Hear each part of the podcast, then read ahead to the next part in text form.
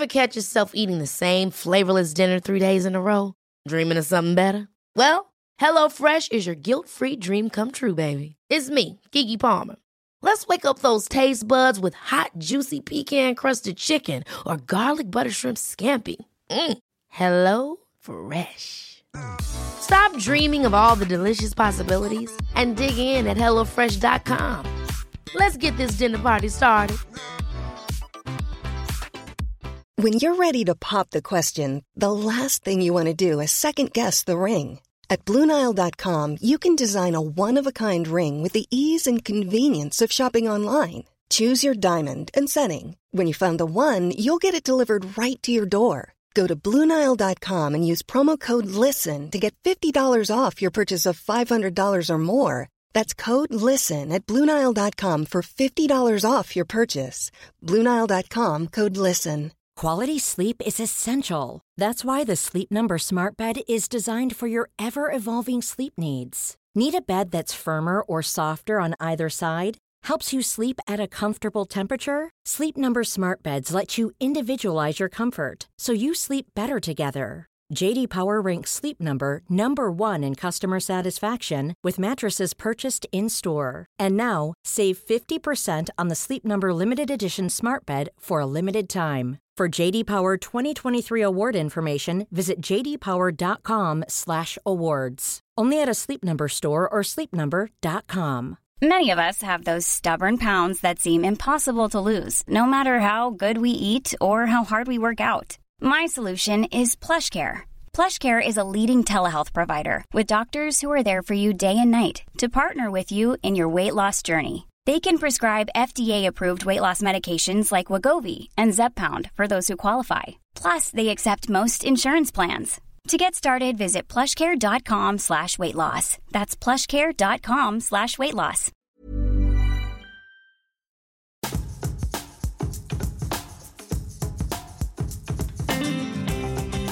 And welcome to White Wine Question Time. How are you? Congratulations. We've made it through January. We're tiptoeing our way into February now. Feels good, doesn't it?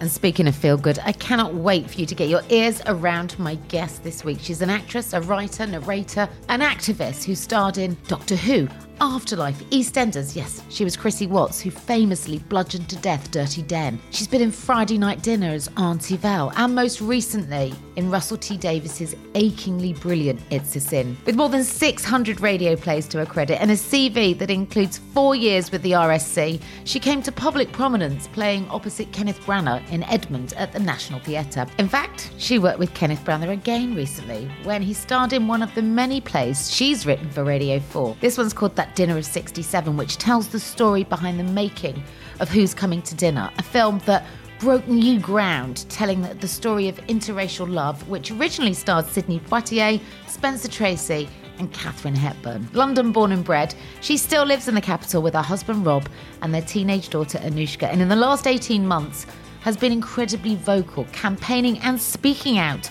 against anti Semitism, which you can hear more about on her brilliant podcast, Trolled, which deals with trolling, not only the trolling that she's received, but includes guests like Gary Lineker, for example, coming on and sharing their own experiences of being trolled and standing up to online bullying. I last saw her in uh, early December when we flew to Ireland together to work just before Tier 4 hit. It felt like we were going off on our holidays. We were giddy. So let's dial her up. I can't wait to share an hour with you and her. It's Tracy Ann Oberman.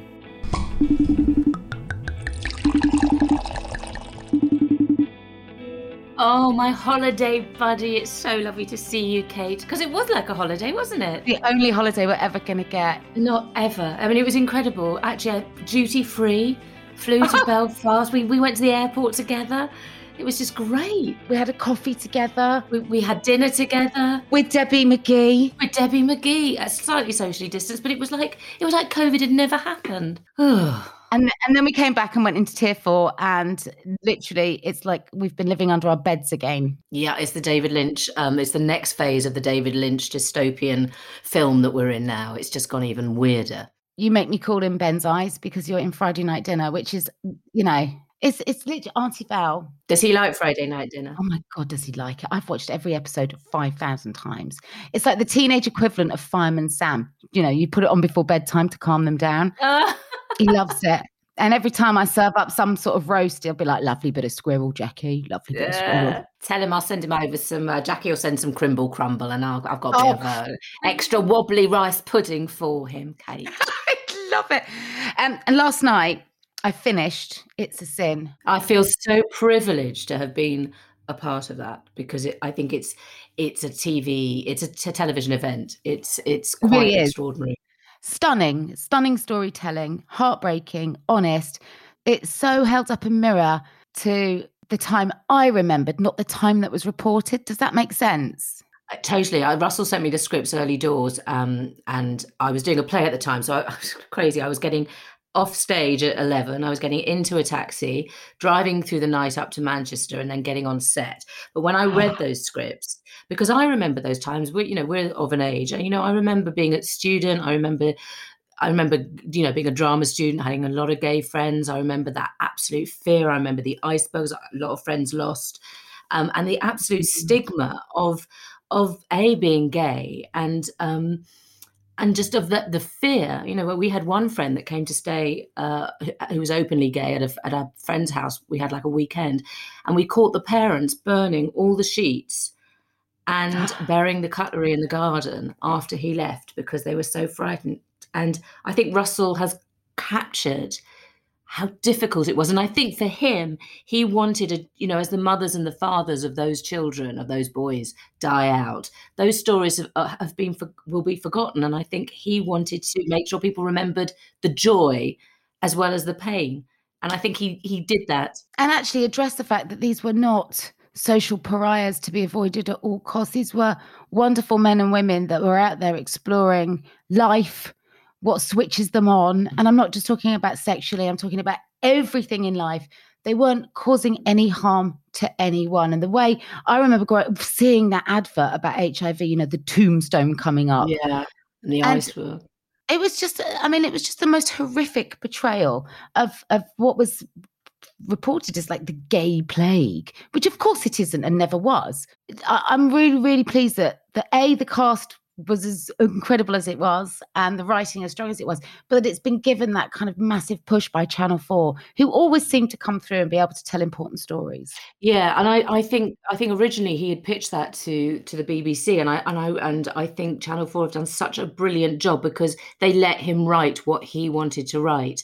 And I think the other thing that he wanted to show was there was so much shame around being gay. And so in the psychology, it was like, here's a plague has come along that is dirty and dangerous. And it sort of tapped into everybody's shame and fear of their own sexuality. And so they were treated like there was so much cruelty in Oh. the in the 80s and early 90s about around it. And that's what's that's what I think he's you know, it's a brilliant series. And the feedback, even for me, has been phenomenal. People wanting to talk about their memories and how they feel about it. Because I remember, you know, I didn't bat an eyelid at the fact that I had gay friends growing up and they'd come over for dinner or tea or whatever you called it back then.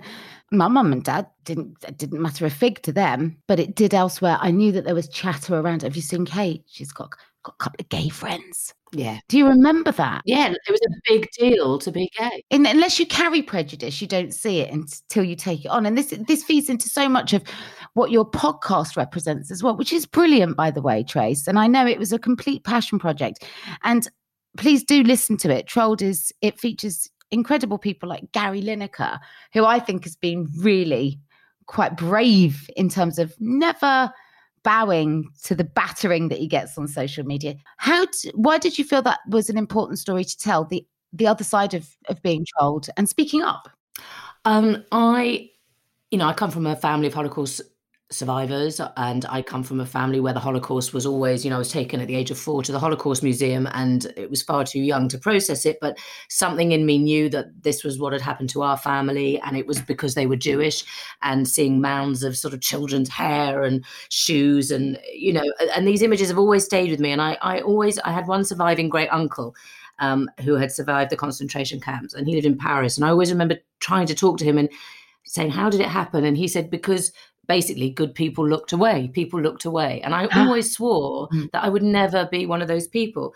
So um, I started to see a rise of uh, anti Semitism, anti Jewish hatred, amongst other things, but mainly anti Jewish hatred, a lot of bullying um, in the Labour Party, which was my party, the party of my grand, my great grandparents and grandparents. They helped form it, and all this stuff about all those Nazi and anti-Semitic tropes about Jews and Jews controlling the media and rich Jews and a cabal and the Rothschilds. I remember Glastonbury having huge posters up uh, talking about the the curse of the Rothschilds, and so all of this stuff was knocking around on the left and nobody was speaking up. And the bullying against Luciana Berger, who was my first guest, as a Jewish female MP, and the leadership at that time did nothing to protect her.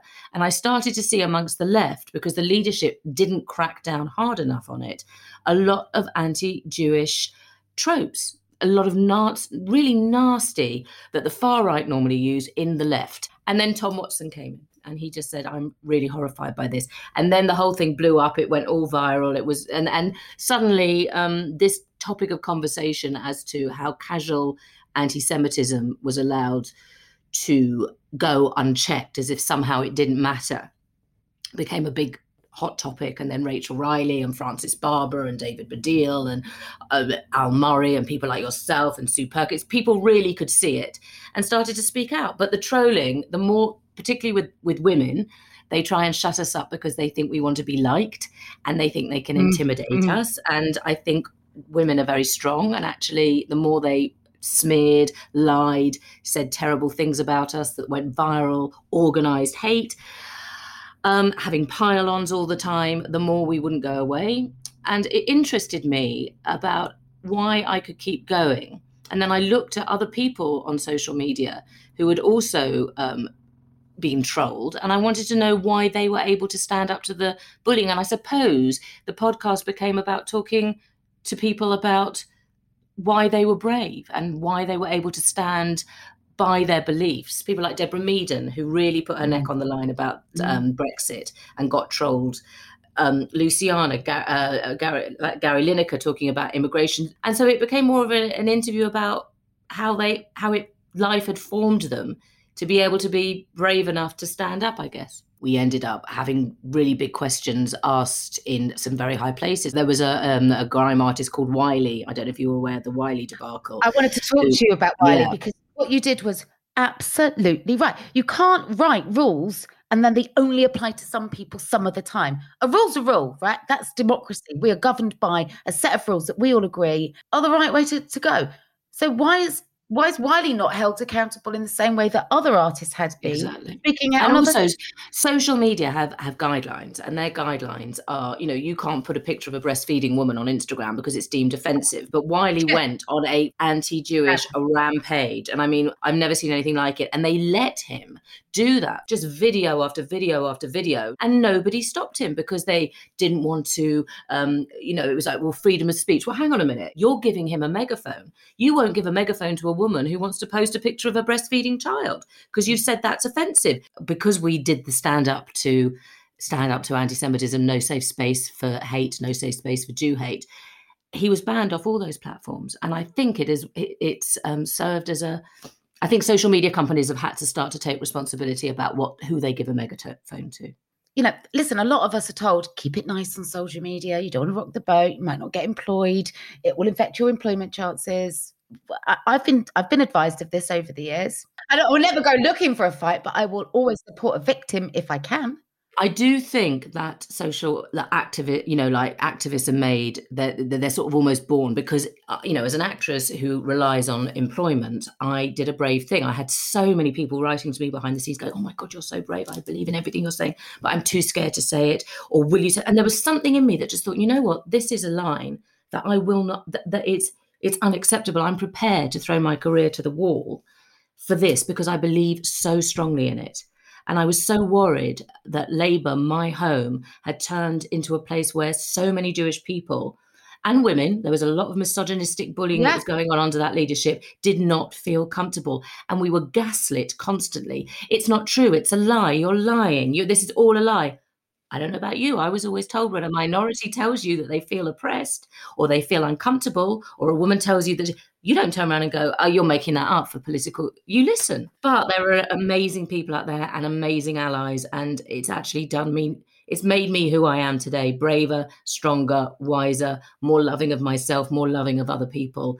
And I feel I've got, as for all the hatred, an enormous sense of allyship from our industry and beyond. So thank you you collected an army of like-minded people. Yes, courage and calls to courage everywhere. It does, and you put people like Wiley in their place. What's the point of having a public profile if you can't use it for positivity? And I know a lot of people, oh, you're just an actress, who cares? Or you're just an actor, or you're just a if you have a if you have a voice and it can be heard. And I thank Rachel Riley every day because she had a massive social media platform and she so didn't need to, but she really came out and has been hammered like oh. she and I.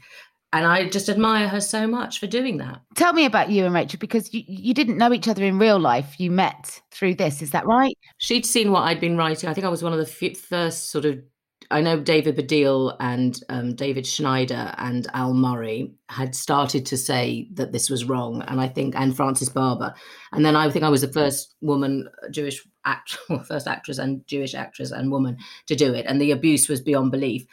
And then um, she went to, on to Auschwitz to uh, a, a, visit for the living. They call it the March of the Living.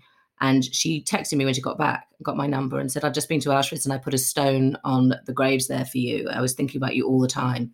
And um, it really moved her. And she's Jewish. She wasn't brought up Jewish, but it really touched her this trip and then she just kept backing me up on, on social media. And because they she backed me up and saying you know this is wrong. You can't talk about rich jews controlling everything. You can't talk about the rothschilds. You can't keep you know equate every time somebody jewish speaks out you can't keep asking them about israel. It's not their country. You know, it's like every time somebody Asian, you know, Muslim talks, you know, time Adil Ray comes on the TV, do you ring him up and go, yeah, but what about ISIS? What about, you know, you can't, casual anti-Semitism. Is not a thing. And it shouldn't be accepted because it's seen as punching up. And we fought, we became kind of sisters through fire because the abuse that she got and I got, I mean, the number of court cases that have had to happen because we were told by hundreds of thousands of Corbynites that we were paedophiles, grooming paedophiles, tax evaders. I mean, the weirdest one I got was by quite a few of them is that I was anti Corbyn because I was a tax evading Zaya Rothschild whore who had a castle in the Dordogne where I hid my tax evading money. I don't even have, I've never even been to the Dordogne.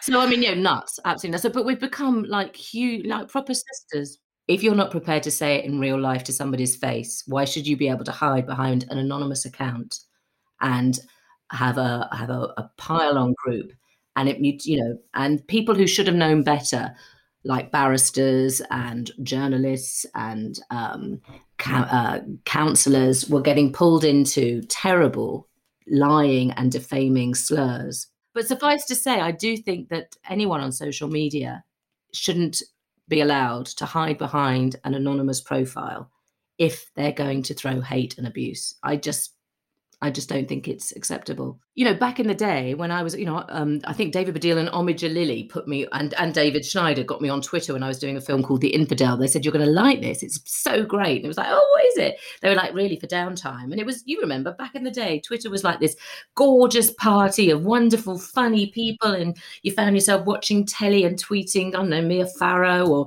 you get hold anybody it was just it was just funny. And if i got the odd dick pic or if i you know i never in all those years had any problems whatsoever. And if you got somebody sending you pictures of their dick you just blocked and moved on. People have said to me why do you stay on there? And i tell you why. It takes people like you and i and other people to shatter through echo chambers to fight and say no absolutely. Covid is a thing.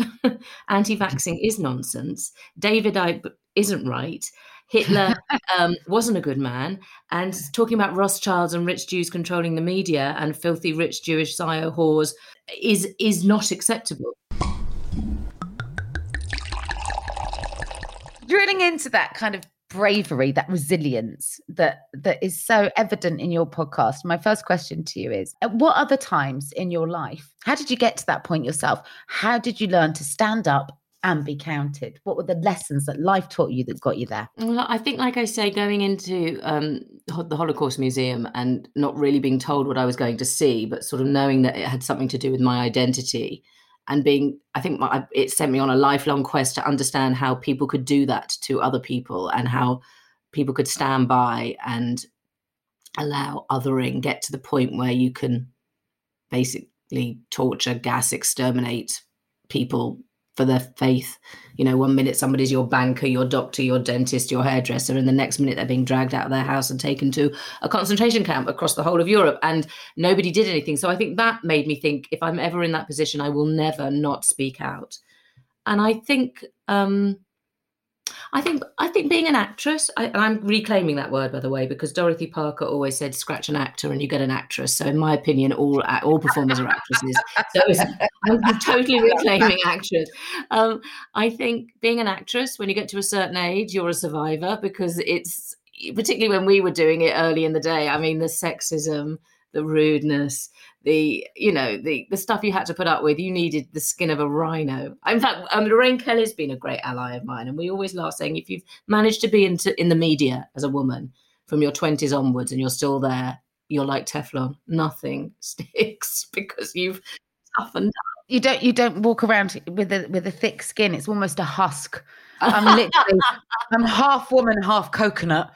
Um, you're, we're tough. I mean, you know, it's almost like we know who we are. We know who we are. We've been through it. We've seen the worst and the best of times. Can you remember your first experience of acquiring resilience? Yes, I think my when I was I was spent a lot of time with my grandpa. My grandmother was my absolute like. I spent all my time with her, and she dropped dead in her fifties. And I remember my dad coming, having to come and tell me at the age of about five four and a half, five that she died.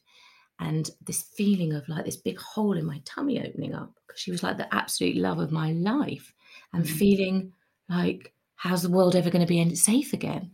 So that that's not a jolly story either, is it? But um, no, but child, yeah, that childhood feeling of like I've lost something and it's never the realization that something you love is never coming back and never will. Yeah, never will. it's that you know the word bereft. Yeah, in that context, it's absolutely the right word. It's that that sense of being bereft without something, lost forever. Mm. That's and it's a hard lesson to learn as a kid, isn't it?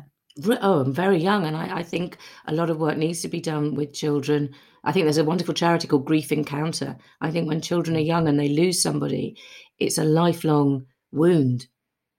It's a lifelong wound. So resilience is something we've acquired through life.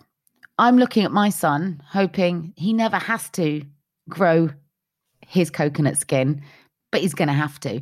How are you with watching Anushka acquire life's knocks and bruises? Well, we'll do anything for our kids never to feel any pain, wouldn't we? I mean, and you know what it's like when you've got that one child as well, and you just, they are your world and you love them and you have a connection that is so strong. Uh, mm. She and I are so connected.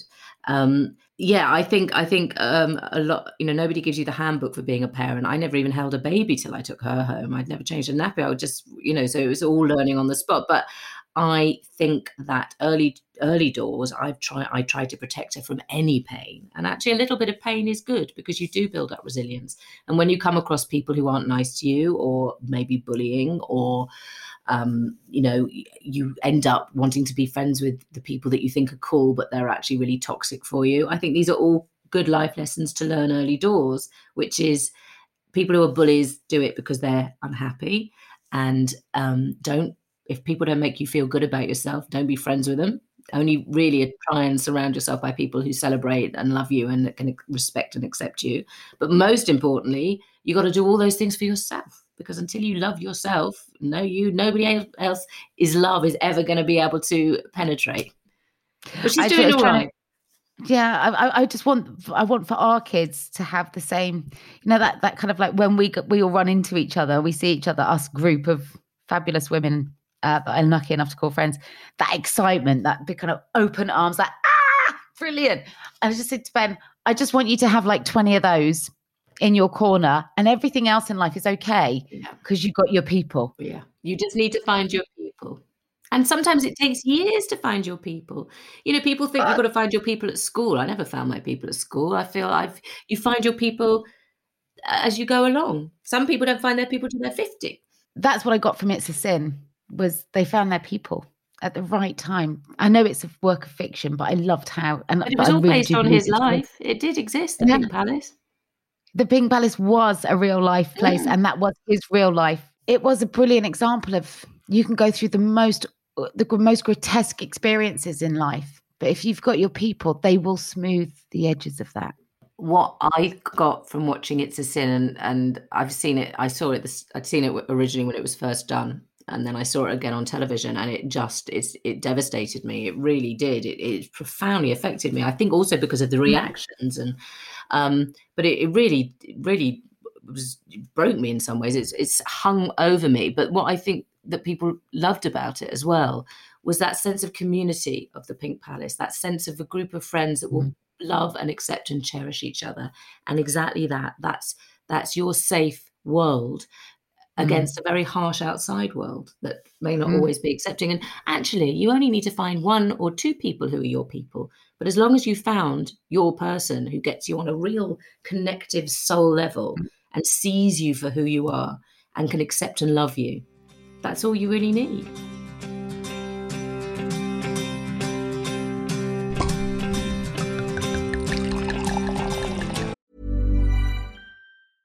When you're ready to pop the question, the last thing you want to do is second guess the ring. At Bluenile.com, you can design a one of a kind ring with the ease and convenience of shopping online. Choose your diamond and setting. When you find the one, you'll get it delivered right to your door. Go to Bluenile.com and use promo code LISTEN to get $50 off your purchase of $500 or more. That's code LISTEN at Bluenile.com for $50 off your purchase. Bluenile.com code LISTEN. Hold up. What was that? Boring. No flavor. That was as bad as those leftovers you ate all week. Keke Palmer here, and it's time to say hello to something fresh and guilt-free. Hello Fresh. Jazz up dinner with pecan-crusted chicken or garlic butter shrimp scampi. Now that's music to my mouth. Hello Fresh. Let's get this dinner party started. Discover all the delicious possibilities at hellofresh.com. Hey, it's Ryan Reynolds, and I'm here with Keith, co star of my upcoming film, If, only in theaters, May 17th. Do you want to tell people the big news? Right, I'll do. Sign up now and you'll get unlimited for $15 a month in six months of Paramount Plus Essential Plan on us. Mintmobile.com slash switch. Upfront payment of $45 equivalent to $15 per month. Unlimited over 40 gigabytes per month. Face lower speeds. Videos at 480p. Active Mint customers by 531.24 get six months of Paramount Plus Essential Plan. Auto renews after six months. Offer ends May 31st, 2024. Separate Paramount Plus registration required. Terms and conditions apply if rated PG.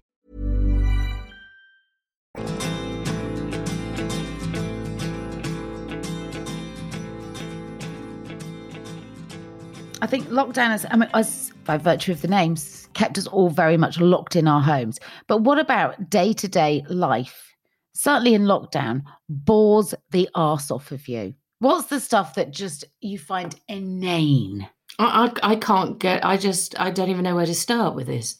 You know, I'm, I'm a high octane person. I don't think I've ever spent as long in this house. I don't think as a family we've ever spent as long together. I work constantly. I'm my life, you know, uh, what bores me? I, you know, at the beginning, it was like the first lockdown was like, oh, this is lovely. Baking, sports, family time, games, creativity.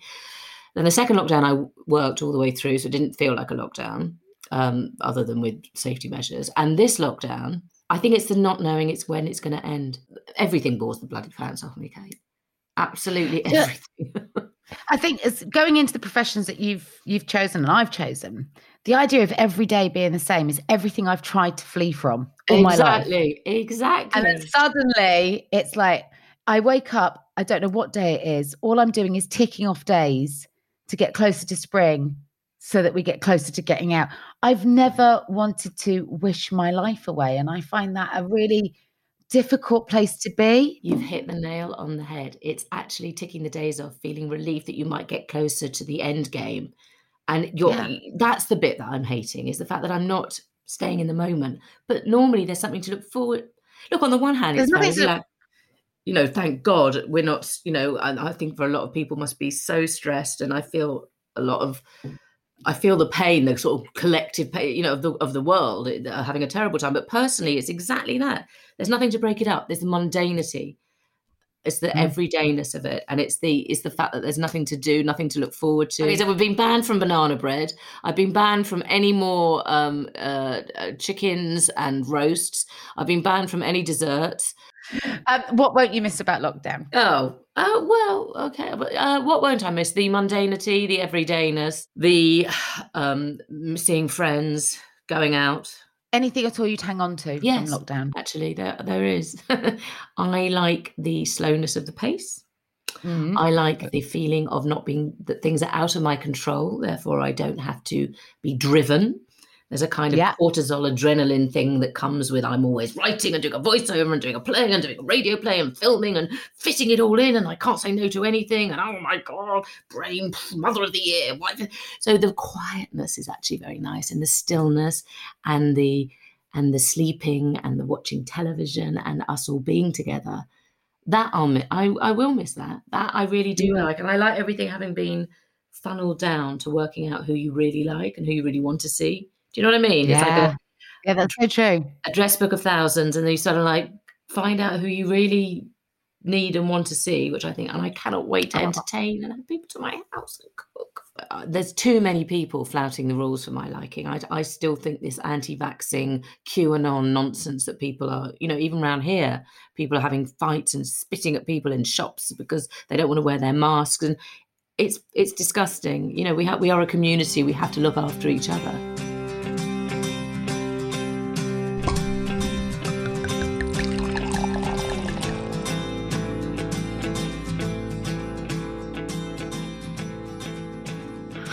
And why has your definition of success changed across your adult life? I, I was always quite um, realistic because I, I, I came from a background where my dad always said, if you if you insist on being an actress, Tracy, you're going to spend the rest of your life in a bedsit with a cat for company. Are you happy to accept that? And every day that that hasn't happened to me, I feel like I'm winning at life and a success. so I had very low expectations of what success was. I just wanted to work and work and work.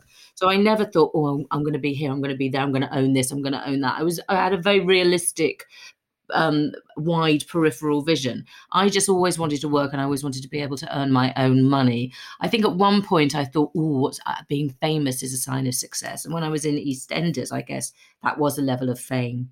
You know, when 17 million people have watched you murder Dirty Den and burying him under the Queen Vic, and I had paparazzi following me everywhere, and it was the height of that kind of tabloid interest. And I guess that was a level of fame. And when I when I achieved that, actually, it was the unhappiest I'd ever been, and it made me realise that that fame wasn't the answer, and that the most famous people, A-listers that I knew, were some of the unhappiest. So I think I always had a very realistic view of what success was. She says boringly. No, it's not. It's it's it's really not a boring response because I think sometimes we measure success almost like we measure um, distance with a ruler. And one person's measurement of success is entirely different to somebody else's, and it's allowed to change. And I think we we kind of we forget that sometimes, and we forget that you're allowed to change your mind about what success means to you, what happiness looks like. Yeah. And Oh God, but that's what- so true. I think also always looking, you know, people who are always looking, and I think as women, we're trained to look at other women and think, oh, they're thinner, they're prettier, they're more successful. Why have they Mm. got that and I haven't got that? What's their relationship? You never know. I really, there were three things that I remember being told. One actor, I think it was Geoffrey Whitehead, said to me, You get the career you can handle. And I truly believe that. I remember reading somewhere, I think it was an Osho Zen thing that said, the bamboo and the oak should never compare to each other. Each one is valid and should be there. Who's to say one is better or not? And Mm. as my grandmother always used to say, if everybody put their problems on the table, you take yours home. And you never know what go what goes on in here, and you never know so um what goes on in other people's lives and what walking in their shoes is like. So our success is this sounds so wanky, but I really believe is is just staying sane, healthy, whole, and accepting yourself and and enjoying your work and enjoying your life, but not always compare and contrast, wishing you were somewhere else, wishing you could be somewhere else. Accept just accept where you are and accept where you're at. Have goals and dreams, but you're not a total failure if those things haven't happened. Or you're not a total failure if you decide to take a left turn instead of the right Oh, turn that you planned. And sometimes if That's you get okay too. forced to back down the drive, that's not a failure either. You, you no, just, not at all. it's just the journey of life because we all end up in a box at the end. So make it as pleasurable as you bloody can. It's interesting though, isn't it, that you, what you were using there as the sort of measurement of success was fame, biggest show, biggest audience on the telly, because you'd probably even subconsciously absorb the fact that that defines success. That's what success looked like. But it wasn't success for you. It was lonely and it was unhappy. It was what other people, weirdly, you know, I'd, I'd worked for so many years. You know, for me, it was just about the working, you know, coming out the RSC and I'd done lots of comedy, I'd done lots of television. And then, you know, I got nominated as Best Newcomer and I'd been acting for like 12 and a half years. I remember at the National Television Awards and it was like, oh, I was, oh, I was up against a 10 year old boy and I sort of, um, from Corrie. and I, and I, but you know, it was huge. I'm walking the red car. You know, this was a level of of of of fame, I guess, that was extra. You know, it was an extraordinary level of fame for somebody that had been a good jobbing actress for years. Yeah. Um, you know, and when you have your own pap that follows you around constantly, and you know, you're on the covers of magazines, and other people kept telling me how amazing and successful and famous I was. But I didn't feel I didn't feel that. I had no life. I was doing 28 scenes a day on a on a show. I was working five days a week. I literally got married and never seen Rob at all. The chances of having a baby was probably I just worked and worked and worked, and the fame didn't mean anything. I, I don't know how to explain it to you. It sounds really ungrateful, but you know, I was as happy doing a play above the Finborough Arms that I loved, or a radio play that fed my soul. Obviously, what do they what does they say? One for the meal, one for the real. So you you know things yeah. need to pay money, but you also want to have one for the real, which feeds your soul. People who want to be famous, I think there's a lot of hole, there's a lot of emotional holes that need filling. I think you've got to find other ways yeah. of you know. I remember my my friend was very close to Amy Winehouse, and that level of fame was you know, the more famous she got, the sicker and iller she got. And you can see the unhappiness that comes, I think, with huge fame. Because first of all, there's only one way to go, and second of all, you end up defining yourself through it. I am so, I, am so, you know, I, I feel very blessed that I've been able to do Friday night dinner and Toast of London and do a bit of the National Theatre and the RSC and write my plays because it's interested me and pay my way. Um, that to me was that to me is success is an interesting yeah. eclectic i've worked with some amazing people i'm always learning you know i did fiddle on the roof i've never done a musical i did stepping out with tam i've never learned to dance so you can teach an old dog, and that'll be me, new tricks. And I'm learning all the time. We're here, sister. Yeah. I completely get that. People often ask when I'm being interviewed, like, what's your favorite job? Fully expecting me to talk about the shows with the biggest audiences. For me, my favorite job ever has been reporting travel for the BBC. I love that. I mean, right. I mean, literally being paid to go and tell people about the world as you find it. What a, and, and you can almost hear their disappointment when I say that.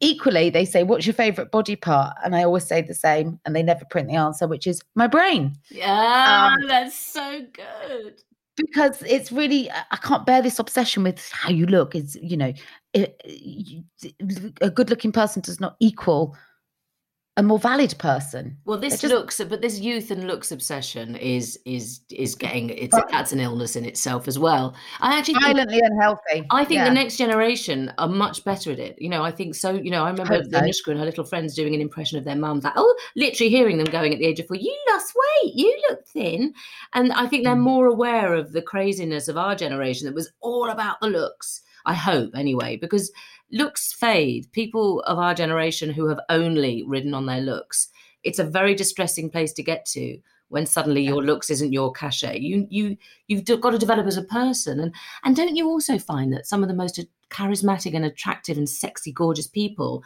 It's through their personality as well, because you can look totally. great on an Instagram post, meet you in real life, and it's like, oh, like like a sort of chimera, like who what?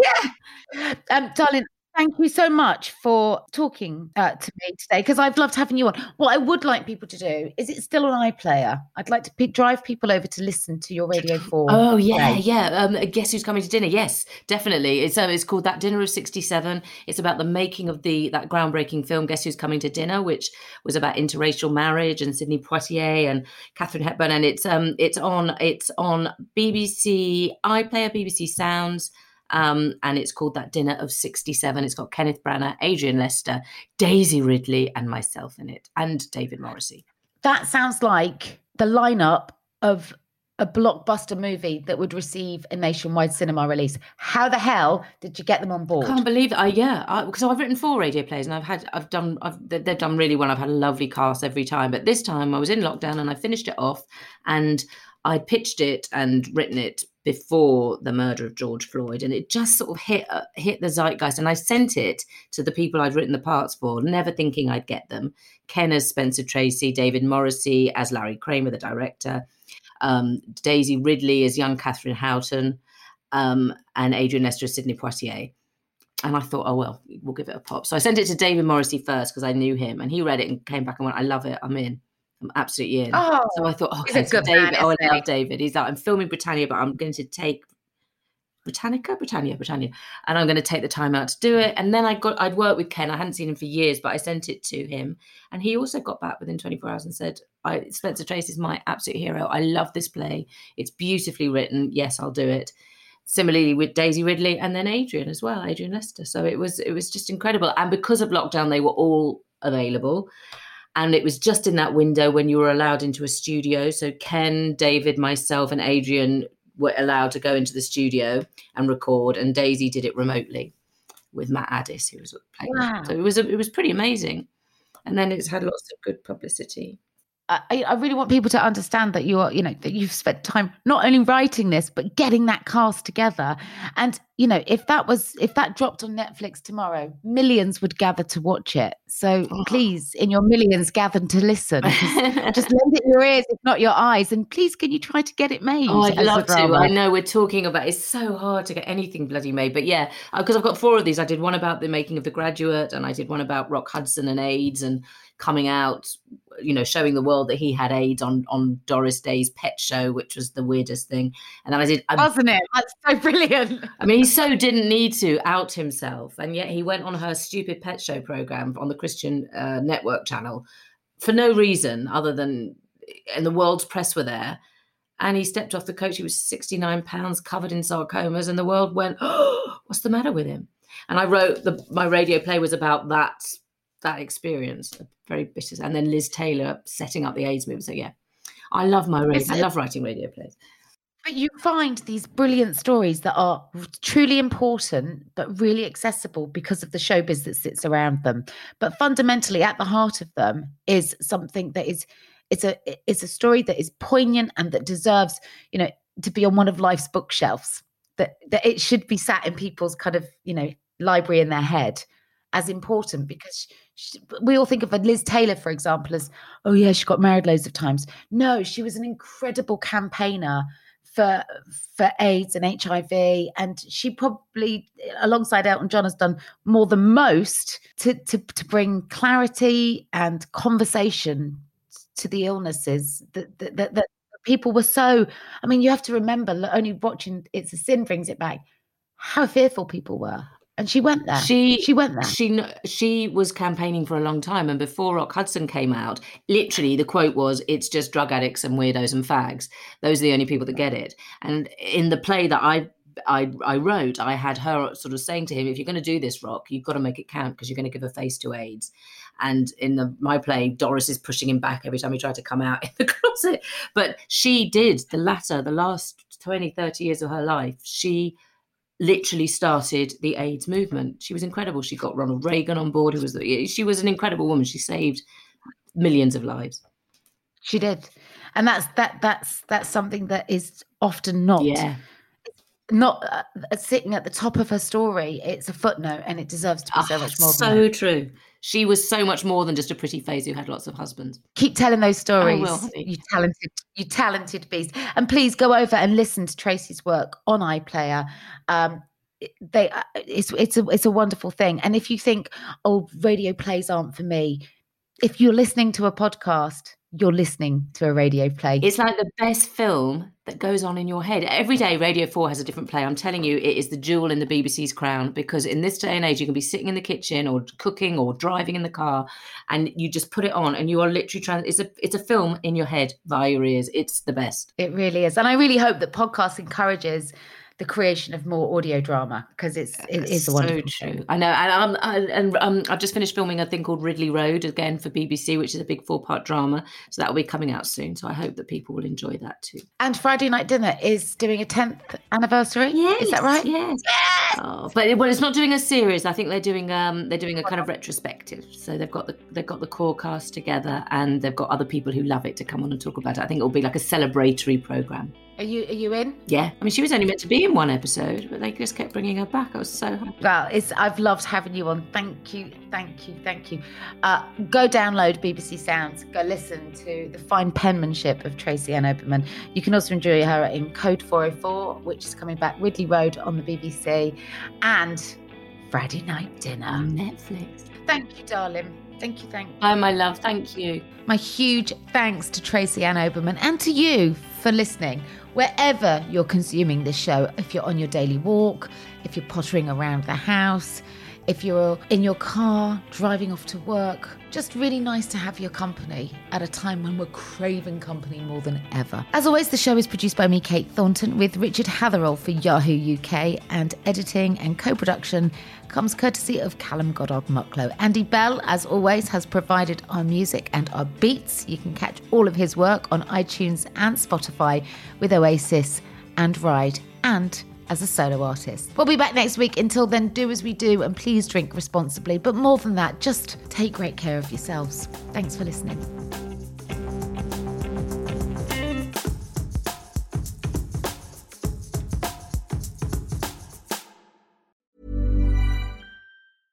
Mom deserves the best, and there's no better place to shop for Mother's Day than Whole Foods Market. They're your destination for unbeatable savings, from premium gifts to show-stopping flowers and irresistible desserts. Start by saving 33% with Prime on all body care and candles. Then get a 15-stem bunch of tulips for just $9.99 each with Prime. Round out Mom's menu with festive rosé, irresistible berry chantilly cake, and more special treats. Come celebrate Mother's Day at Whole Foods Market. Planning for your next trip? Elevate your travel style with Quince. Quince has all the jet setting essentials you'll want for your next getaway, like European linen, premium luggage options, buttery soft Italian leather bags, and so much more. And it's all priced at 50 to 80% less than similar brands. Plus, Quince only works with factories that use safe and ethical manufacturing practices. Pack your bags with high-quality essentials you'll be wearing for vacations to come with Quince. Go to quince.com slash trip for free shipping and 365-day returns.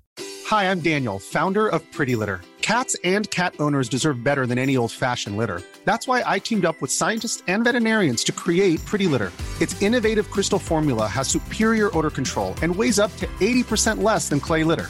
Pretty Litter even monitors health by changing colors to help detect early signs of potential illness. It's the world's smartest kitty litter.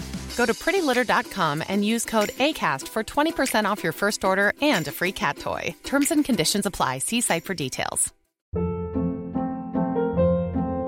Hold up. What was that? Boring. No flavor. That was as bad as those leftovers you ate all week. Keke Palmer here, and it's time to say hello to something fresh and guilt-free. Hello Fresh. Jazz up dinner with pecan-crusted chicken or garlic butter shrimp scampi. Now that's music to my mouth. Hello Fresh. Let's get this dinner party started. Discover all the delicious possibilities at hellofresh.com.